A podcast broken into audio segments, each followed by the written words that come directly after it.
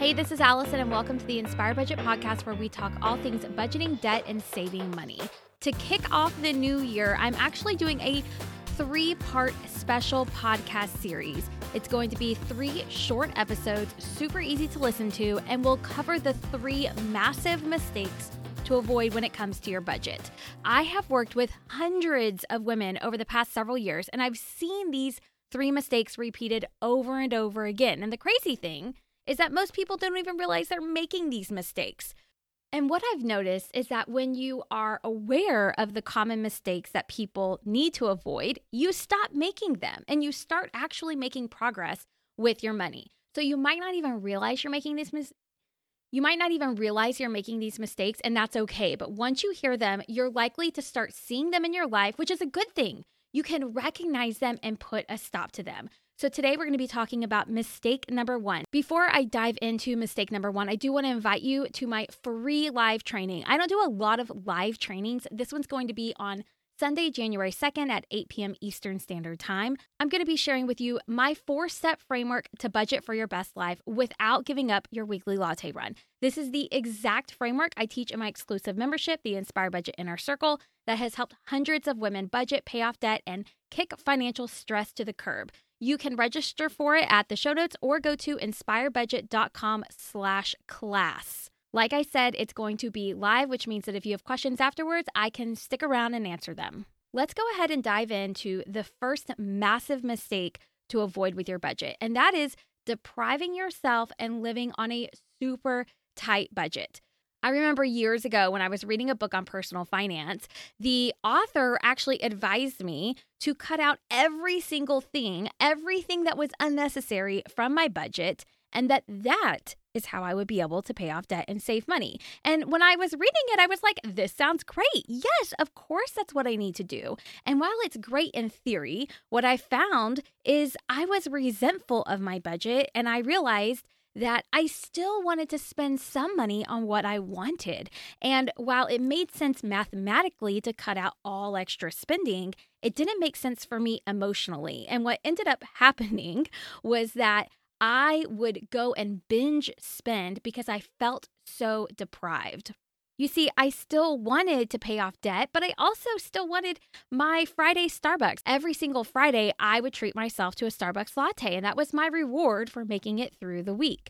But I had heard over and over again if you just cut out cut out lattes, if you just cut out everything that brings you joy, then you'll be able to reach debt freedom then you'll have money left over to invest. And that's when your budget will work. And I get it. I get why people are telling us to do this because mathematically it makes sense. It makes sense to live on less than you make. And I still want you to live on less than you make.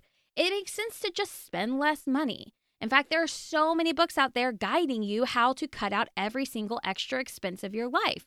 But spending money ultimately isn't bad. It's okay to spend money on what you love and still save money to reach your other goals, whether that is to become debt free, to invest, or I don't know, buy a new car one day. Money is math, yes, but money is also emotional. So we have to accept that there are emotions behind our spending and take that into account as well. Because honestly, if you keep depriving yourself and living on this super tight budget, you're going to give up. In fact, I'm guessing if you're listening to this, you might be nodding along saying, Yep, done it, been there, and I didn't realize that that's why I was giving up. See, what you're going to do if you deprive yourself and you live on this super unrealistic, super tight budget is that you'll figure that this just isn't going to work for you. And it's just not working for you, it's working for other people, and it's going to keep you from ever wanting to budget again. In fact, this is when budgets turn into bad words, right? People have this negative view of budgeting. And is it because budgeting doesn't work? No, it's because people are budgeting wrong. They're living on this super tight budget, or they're seeing their friends or family members live on this super tight budget and they say, I don't want to do that. Ultimately, if you continue to live on a super tight budget and deprive yourself of ever spending money, you're going to give up.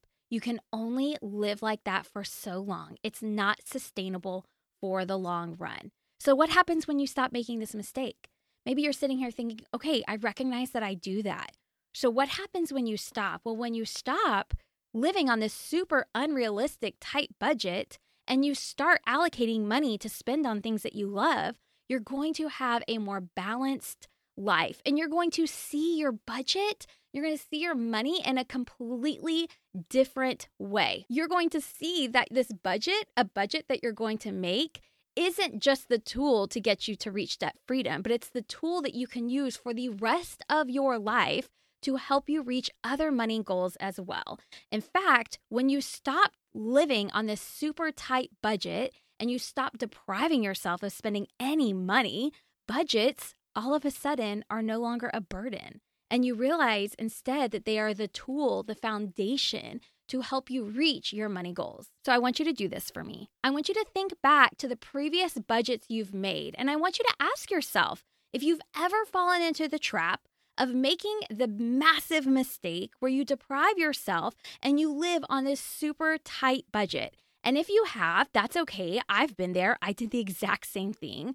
But the next budget you make, I want you to give yourself extra room to live your life. Whether living your life looks like buying avocado toast, or whether living your life looks like being able to grab a latte once a week, like it was for me, I want you to leave a little bit of extra breathing room because you don't have to be miserable while living on a budget. And when you do this, your budget suddenly becomes something you can actually stick to.